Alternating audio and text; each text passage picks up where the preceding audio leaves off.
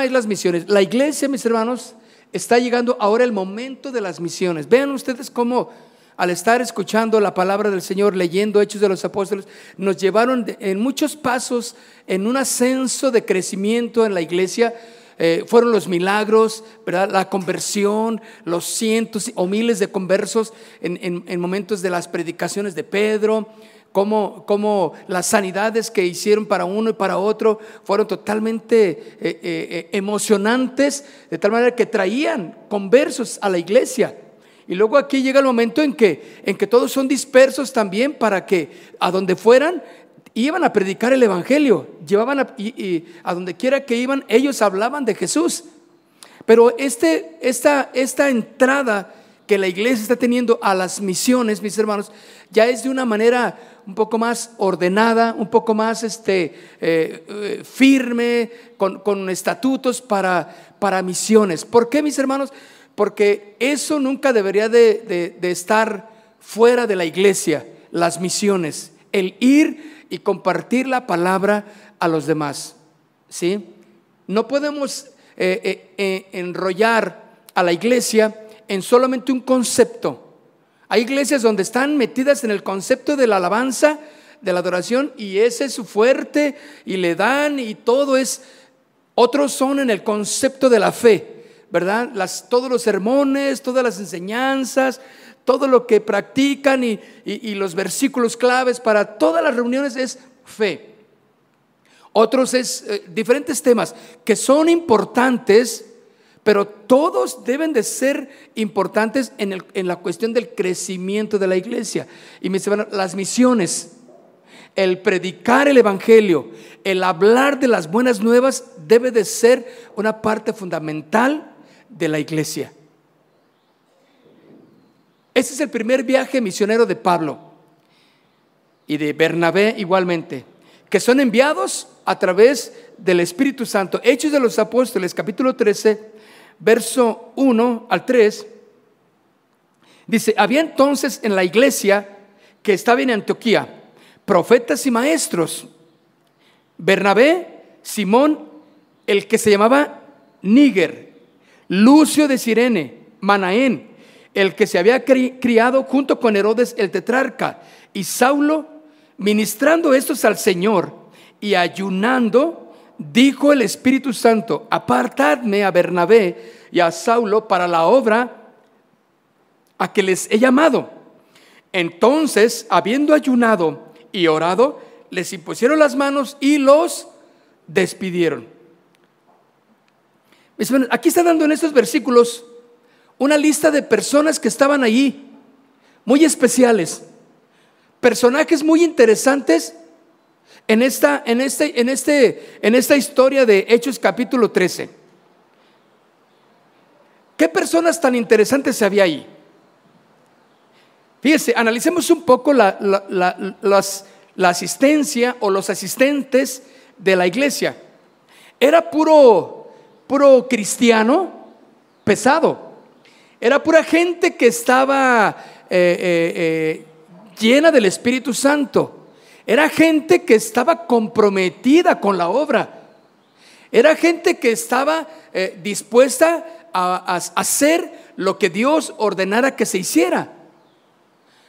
Porque esto yo cuando lo estaba leyendo, yo dije, Señor, que así sea la iglesia de Santa Fe donde todos sus asistentes sean asistentes comprometidos con Dios, no con los hombres. Porque cuando nos comprometemos con los hombres, hermanos, al rato ya no tenemos ganas de seguir, ¿verdad? Se nos van las ganas por cosas que suceden.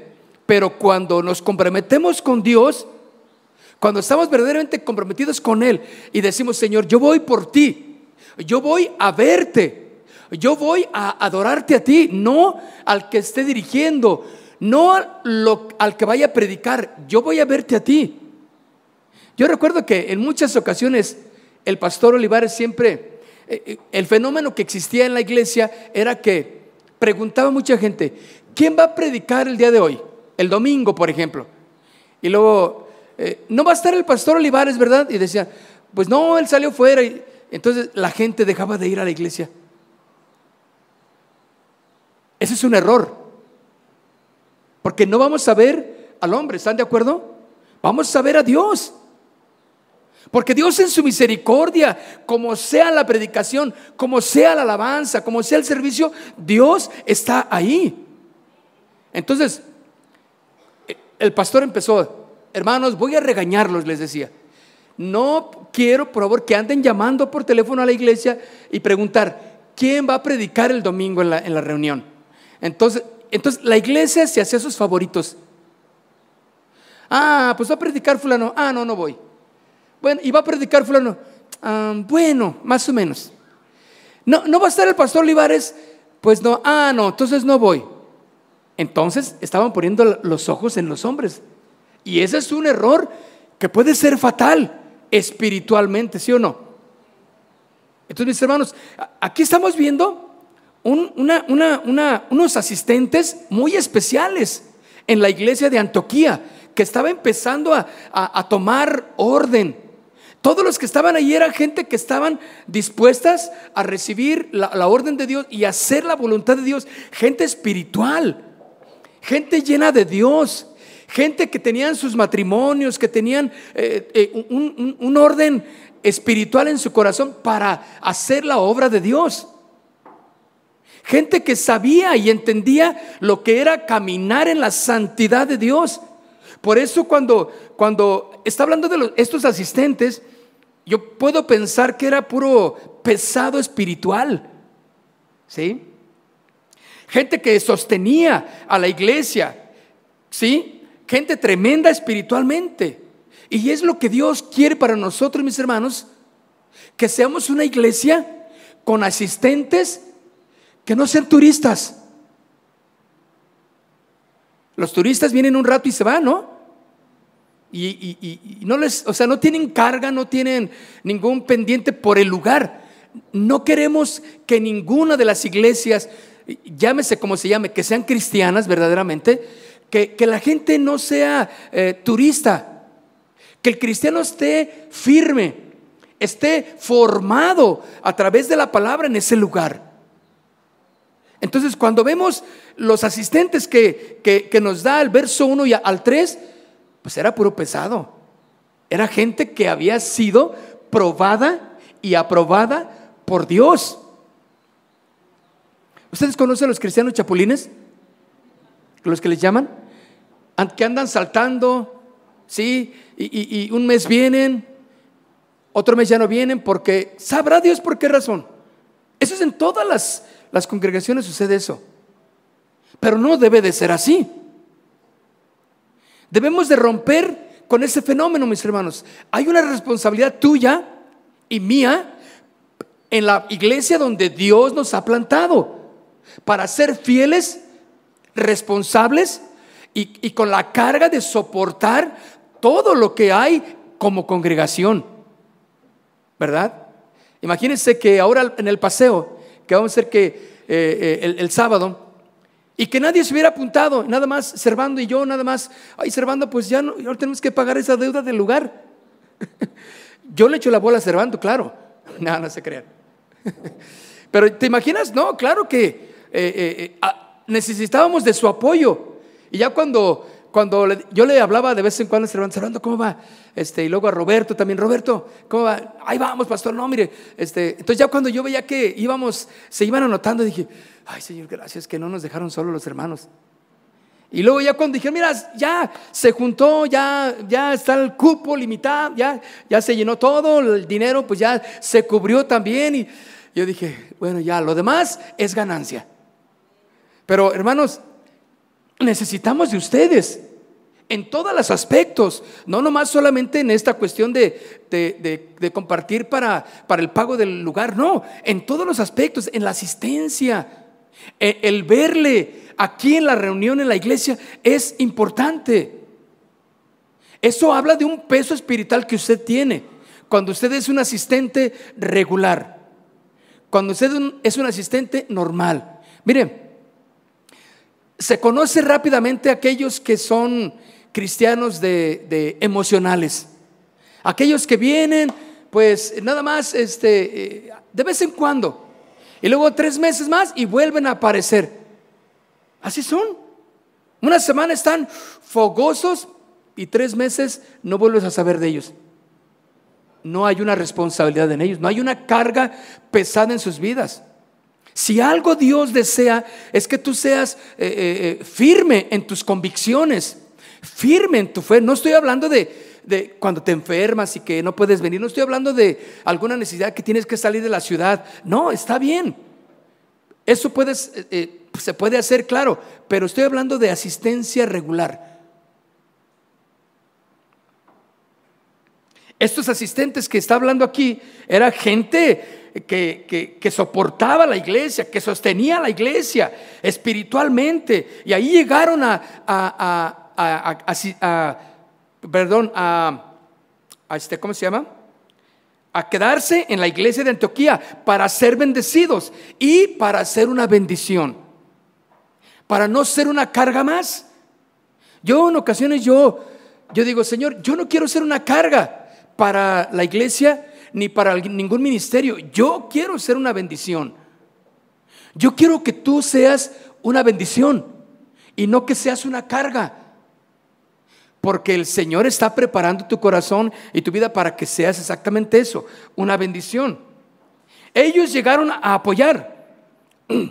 a dar, a participar, guiados por Dios y no por sus emociones.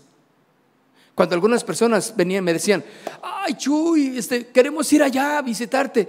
Eh, bueno, de visita está bien. Así como un día vayan a ver cómo está, pues no, no, no creo que te vayas a, ver algo espectacular, pues es una iglesia y, y, hacemos lo que en una iglesia se hace, pero pues si quieres ir a vernos está bien. Pero hay otros que me dicen, Chuy, mírate que me quiero, eh, quiero ir allá con ustedes. ¿Para qué quieres ir con nosotros? ¿Para qué quieres ir a Santa Fe? La verdad es que si alguien va a ir a Santa Fe es porque Dios le dijo. Bueno, porque yo veo las distancias de algunos, ¿sí o no? O sea, al principio, la primera vez sí, pues bien emocionado, llegas y, y, no sé, te da hora y media de camino. Está bien. Pero, ¿lo vas a hacer todas las reuniones? Ya a la segunda, tercera vez ya no vienen. Yo digo, gloria a Dios. No eran de aquí. ¿Sí o no? Pues yo para qué quiero este, cristianos turistas en la iglesia, ¿no? Pues que es un circo, ¿qué venimos a... No, pues es una iglesia donde se predica la palabra y se alaba al Señor. Pero el Señor quiere que seamos asistentes normales, nominales, que estemos ahí haciendo frente con la carga de salir adelante todos como iglesia. Y ese es el peso de, cada uno de los hombres que había aquí. Por eso, volvamos a leer una vez más. Había entonces en la iglesia que estaba en donde? En Antioquía. Póngale ahí en Santa Fe. ¿Sí? Había profetas, maestros. Pero luego, mire, dice el peso de los hombres que estaban ahí. Nada más y nada menos que Bernabé.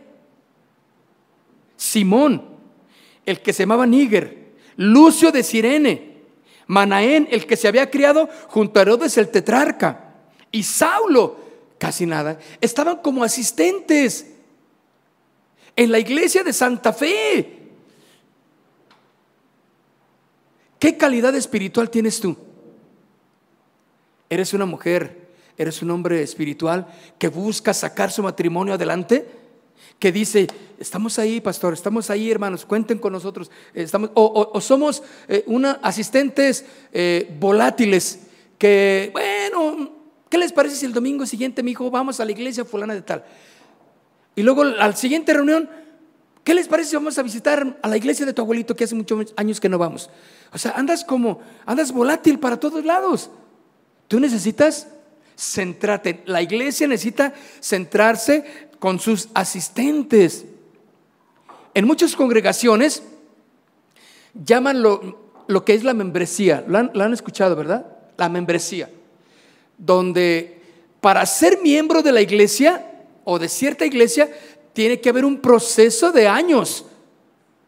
O sea, no te consideran miembro hasta que no hayas pasado por ciertos cursos, hasta que no hayas pasado por ciertos este, lineamientos de la iglesia denominacional, Y, y, después te hacen llenar un, te hacen un examen para ver si te consideran miembro.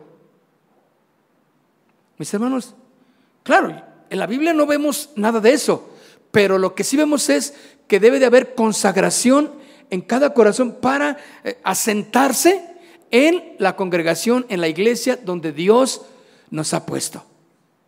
Amén. Yo tengo un pedacito de mi corazón en casa de oración central, pero toda la mayoría de mi corazón está aquí. Y, más adelante yo sé que miren, todo, todo, todo, todo va a estar aquí.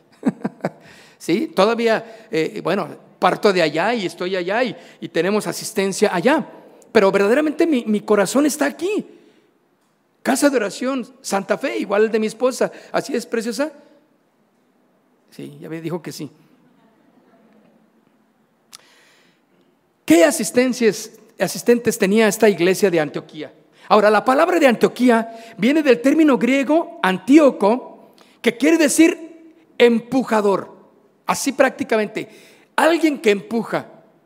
Y esto es bien interesante, mis hermanos, porque la iglesia de Antioquía fue la primera, oficialmente, como la primera iglesia nuevo testamentaria.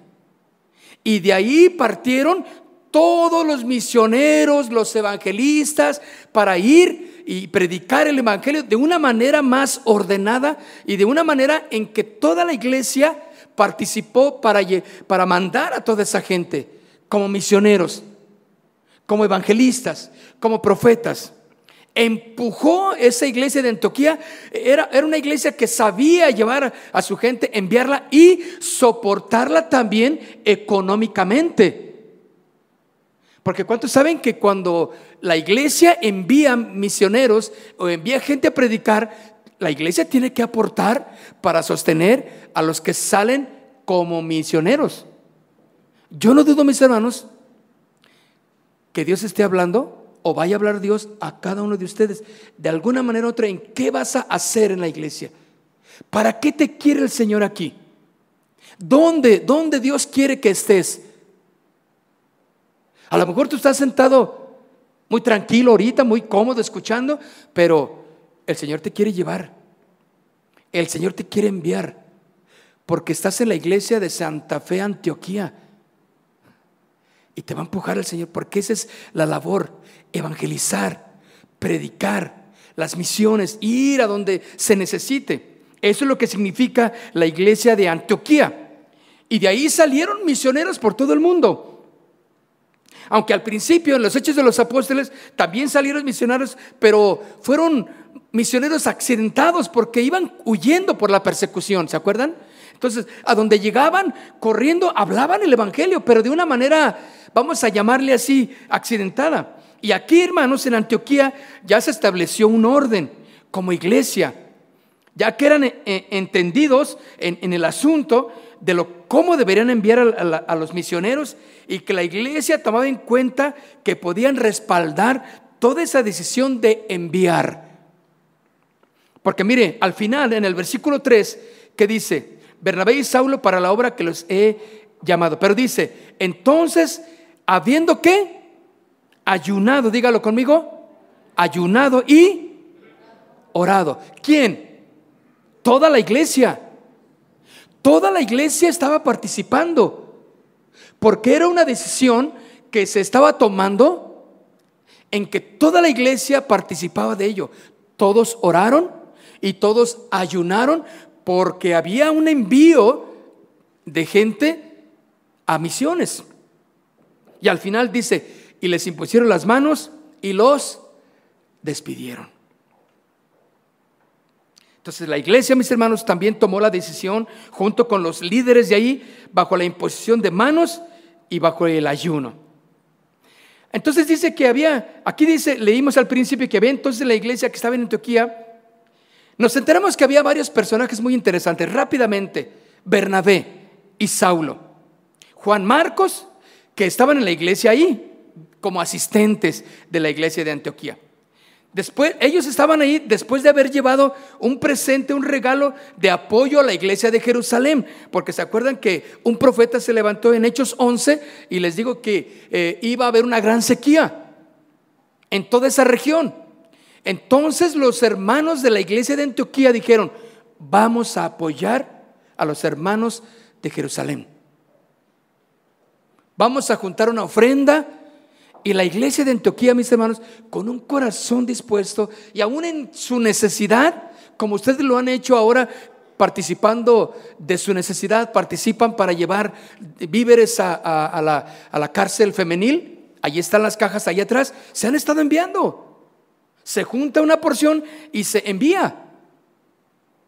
Es exactamente lo que hizo la iglesia de Antioquía. Vio que había una escasez en, Jerusalén y en las iglesias alrededor. Y Antioquía juntó una ofrenda y le dijeron a Pablo y a Bernabé, les encomendamos que lleven esta ofrenda para, para, los hermanos de, de, Jerusalén. Es un hermoso gesto de bondad, ¿no? Es algo que la iglesia, a la iglesia la fortalece, la anima y la bendice. Cuando tú bendices a otros, Dios te bendice. No cierres jamás tu corazón ante una necesidad que tú puedas ver en la calle o cuando veas en tu familia o cuando veas con alguien cercano. Bendícelo. No, es que no, yo necesito tener mucho. Es que no, no, no, no puedo bendecir con eso. Si Dios pone en tu corazón, mira, Dios te va a bendecir. Me consta y sé que algunos de, los que estamos aquí hemos constatado que cuando bendecimos a otros, Dios nos bendice. Yo me acuerdo que, y, hace poco, hace unos días, yo le dije a, mi hija, eh, ella tenía que hacer unas cosas de, porque eh, anda apurada con unos asuntos que quiere hacer. Yo le dije, hija, toma este dinero, le di un poquito, unos 500 pesos, le dije, toma, hija. Eh, no, papá, ¿cómo crees? Ella ya hace una, pues ya tiene veintitantos años, 27 por ahí creo que tiene, ¿no? ¿Sí tiene 27, hija? Sí. Y este, entonces, no, no crees, papá, no, al contrario, en lugar de yo estarles dando, yo no les voy a, quitar, no, no me inventes, hija, toma, órale, yo sé que lo vas a necesitar. Y pues, no, no, no, papá, pero sí, ¿verdad?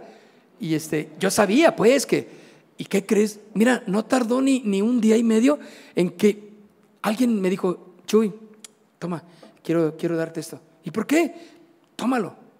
O sea, me regresó la cantidad que yo le, di a mi hija. Yo pude ver, dije, Señor, pues gracias porque tú no te quedas sin bendecir a, a, los que podemos bendecir a los otros. Fui sensible, bueno, eh, fue algo que Dios movió en mi corazón.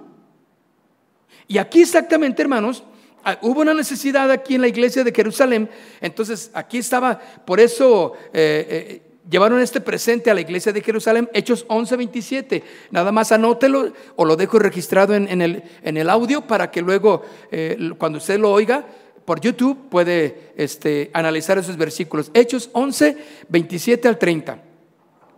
Entonces, Saulo y Bernabé, mis hermanos, estaban entre los profetas y maestros. Claro, ¿qué calidad de miembros tenía la iglesia de Antioquía?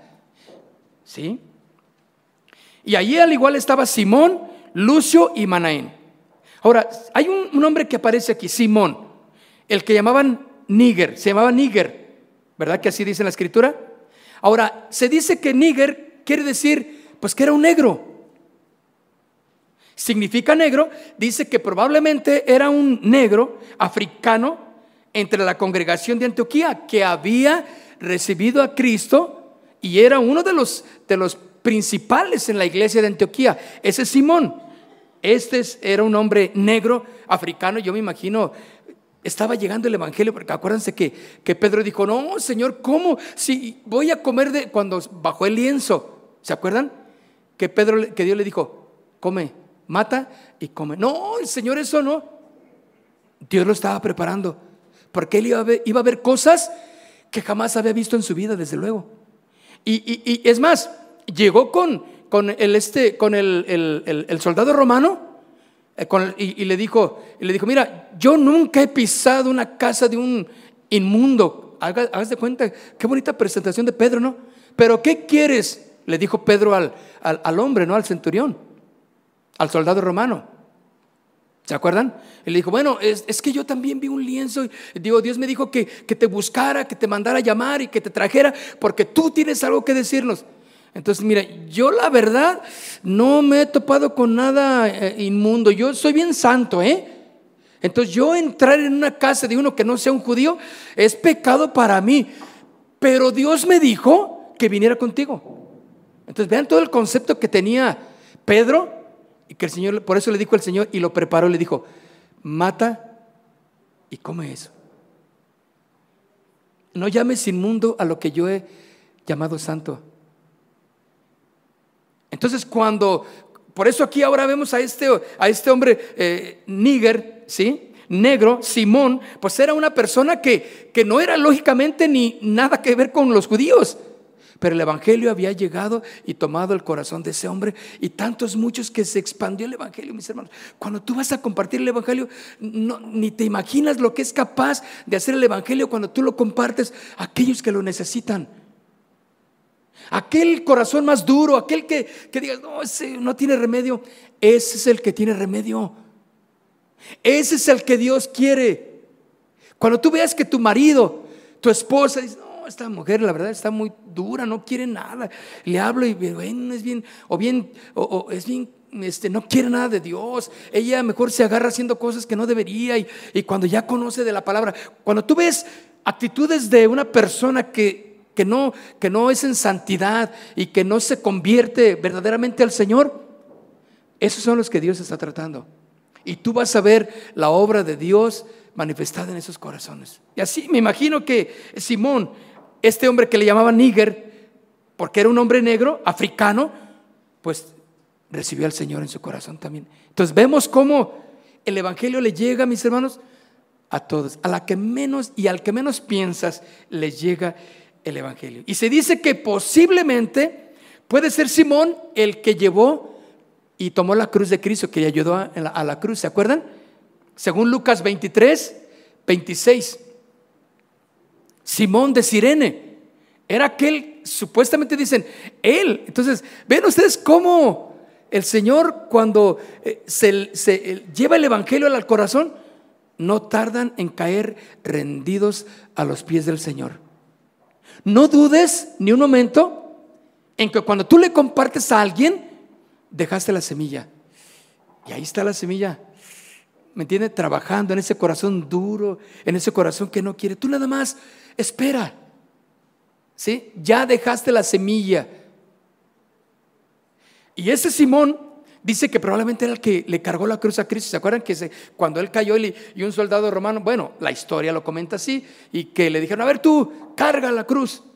Y que fue y, lo, bueno, las historias de las películas también nos ayudan a, darnos una idea, ¿no? Entonces que fue y cargó, dicen que ese era, qué tremendo, ¿no? Manaén, también dicen que hablan de un Manaén. Pero dice que el que se había criado junto a Herodes, el tetrarca, ¿Quién, es, ¿Quién eran esos? Eran amigos.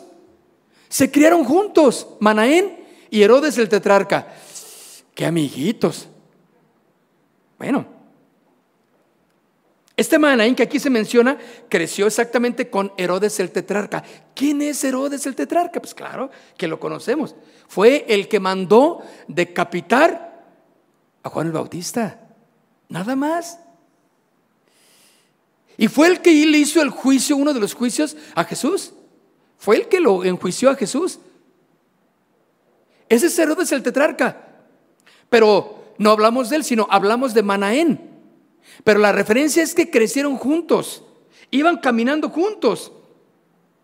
Pero llegó un momento en que alguien tuvo que tomar una decisión correcta y decir, pues mira Herodes, si tú le quieres seguir en las tranzas políticas, es tu rollo. Yo quiero servir al Señor yo me voy a consagrar. Y qué tremendo, mis hermanos.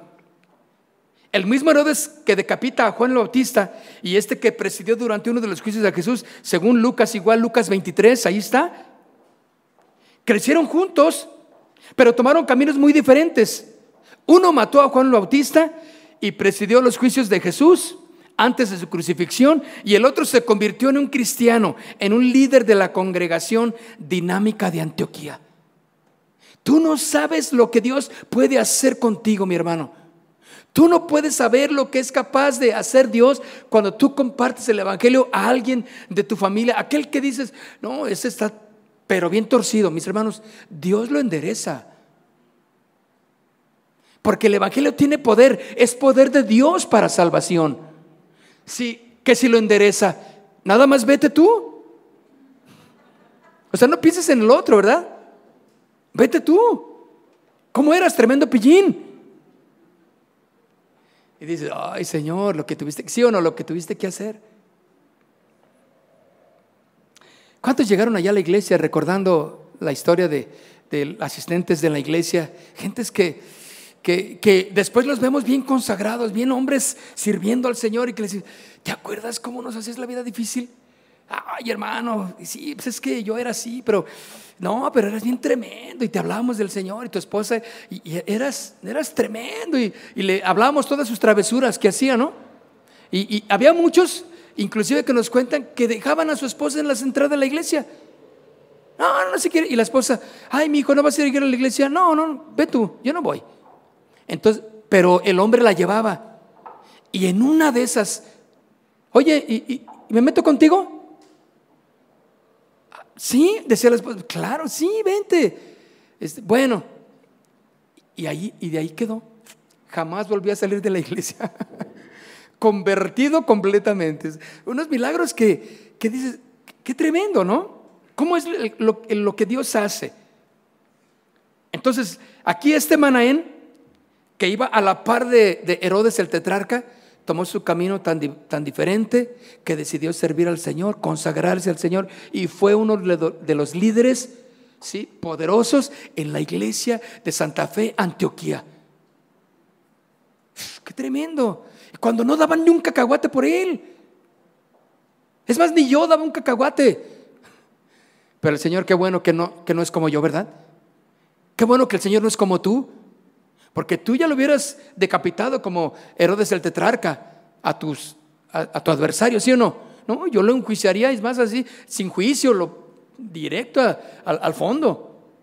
Pero qué bueno que Dios no es ni como tú ni como yo. Él es misericordioso. Él ve lo que nosotros no podemos ver en los demás.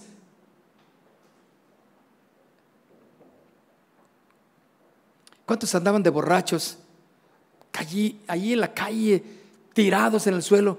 Llegó el Evangelio, se convierten al Señor, claro, en la batalla de, de, dejar el alcohol y todo eso, y se convierten al Señor. Y ahora los ves sentados como el endemoniado Gadareno, ¿se acuerdan? Ahora sentado escuchando el Evangelio porque tenía ahora hambre de Dios. Y ahora estás aquí. Tú no sabes cuando tú le hables a alguien, porque debes hablarle a alguien del Señor. Tú no sabes si ese hombre no quiere, no, ese que va a querer, no, ese no quiere nada del Señor. ¿Qué sabes? Todos le rehuyen y nadie le habla. Pero si tú tienes la valentía del Señor y Dios te guía, tú le vas a hablar a ese hombre, tú le vas a hablar a esa mujer, a ese borrachín, tú le vas a hablar a ese que te robó, que sabes que te robó tu tinaco. ¿Sí o no? Tú vas a ir a hablarle a ese que te robó la llave de, paso que tenías ahí bien bonita, que te, te costó una buena lana. No te duró más que dos días. Y sabes quién la tiene.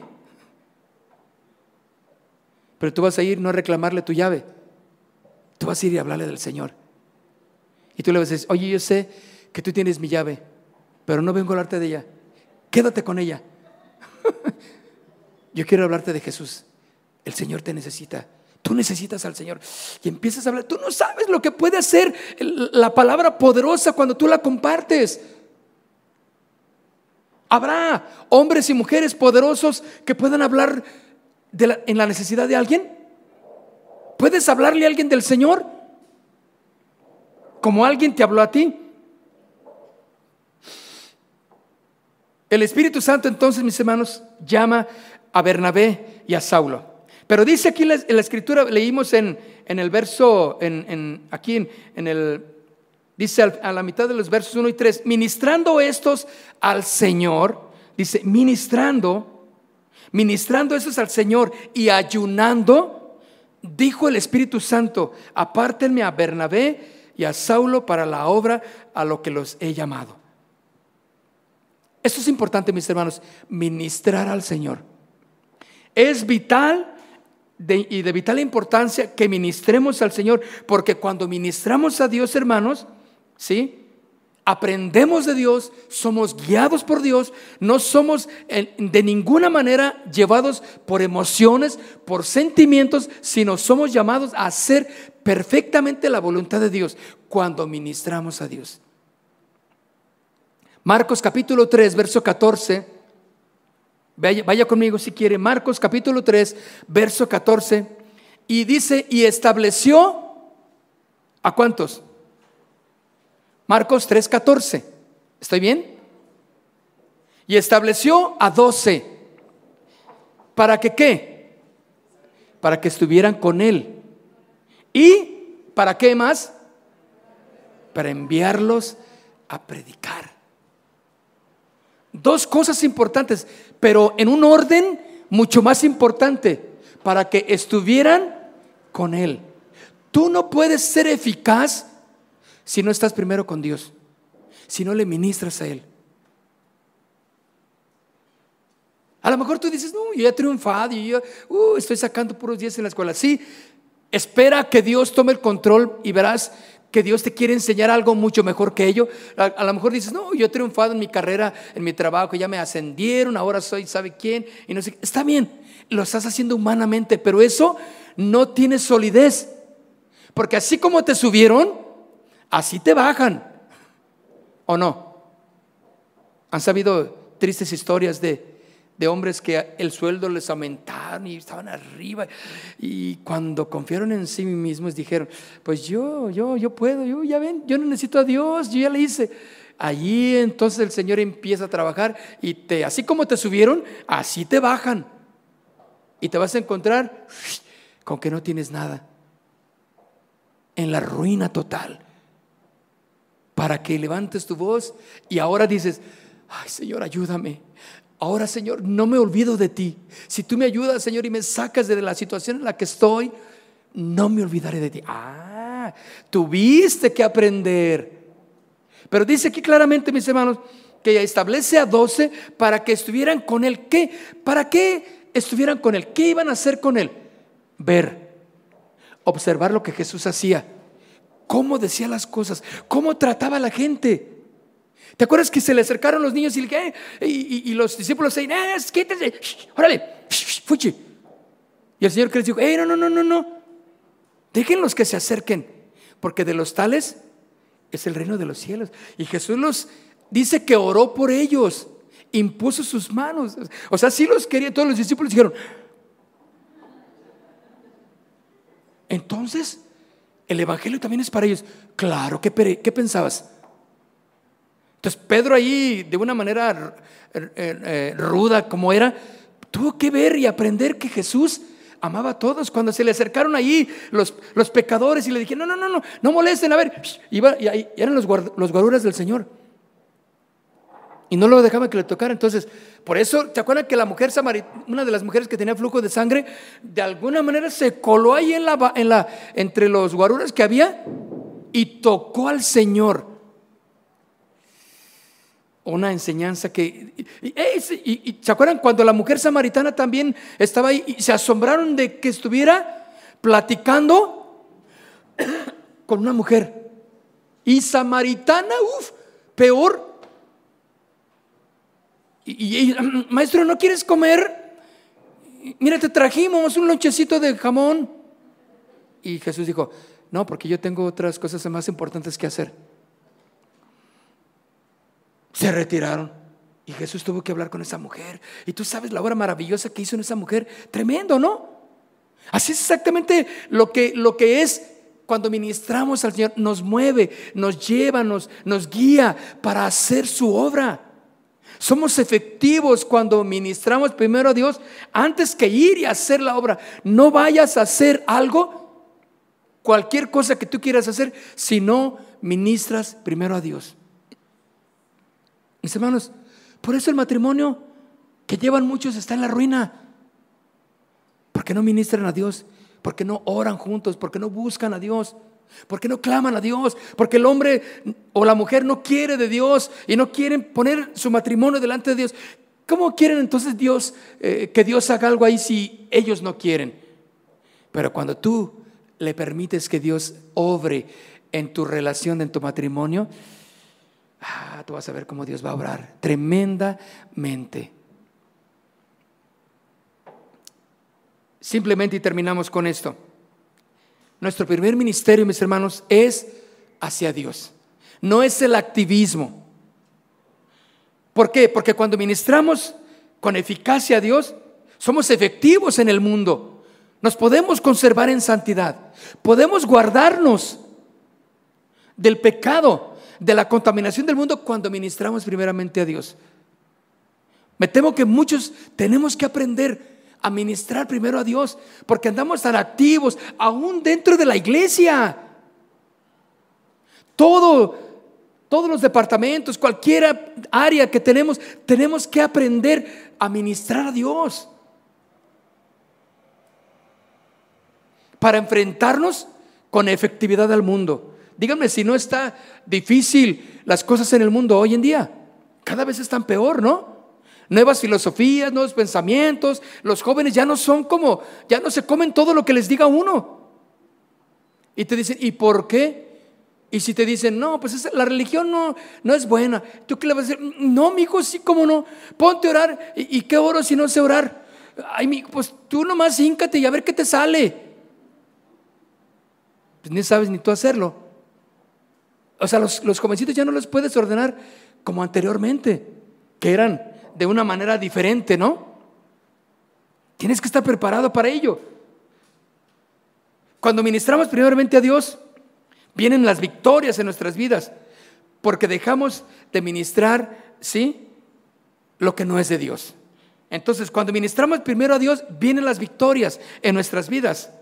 Pero cuando alguien deja de ministrar a Dios, vienen las derrotas en la vida del cristiano.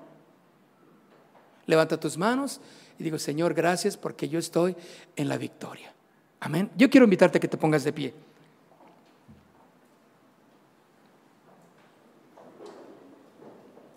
Dice entonces la iglesia de Santa Fe, Antioquía, que ministrando ellos al Señor, orando y ayunando, les dijo el Espíritu Santo, apártenme a Bernabé y a Saulo para la obra que yo los voy a enviar.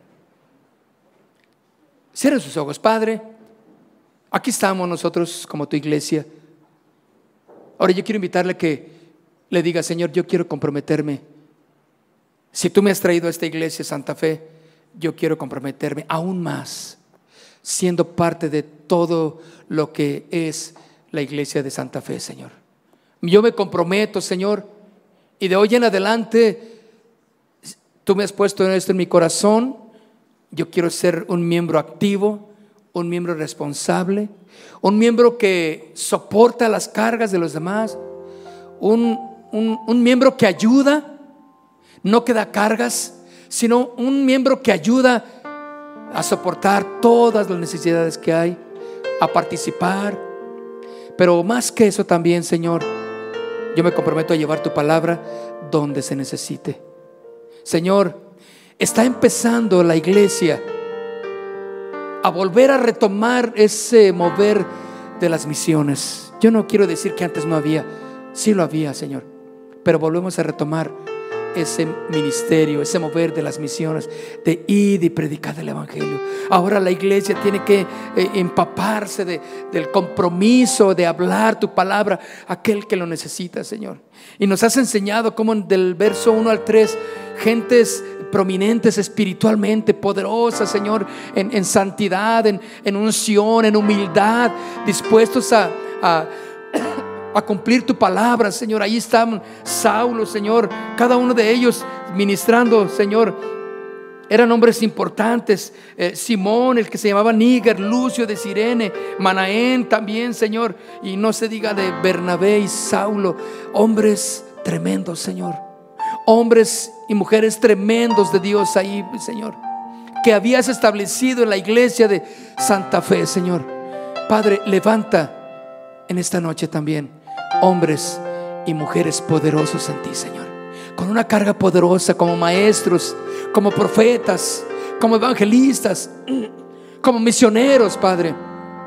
Como pastores para ir a, donde tú los envíes, Señor. Y esta iglesia, Santa Fe, va a poder soportar aquellos que estén dispuestos a ir en un orden establecido por la dirección de la iglesia, imponiéndoles las manos y van a cumplir tu palabra, Señor.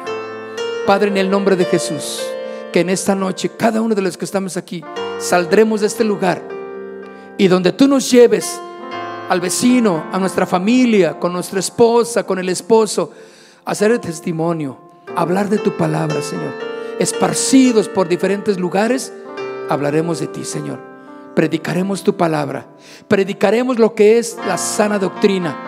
No predicaremos al hombre ni a un lugar. Predicaremos el Evangelio. Gracias, Señor, por cada uno de mis hermanos que nos comprometemos a verdaderamente ser miembros activos de la iglesia Santa Fe en la cual tú nos has puesto, Señor. En el nombre de Jesús. Amén. Denle un aplauso al Señor. Gracias, Señor. Gracias por tu palabra. Fiel y poderosa. Amén. Aleluya. Mis hermanos, Dios les bendiga. Cuídense.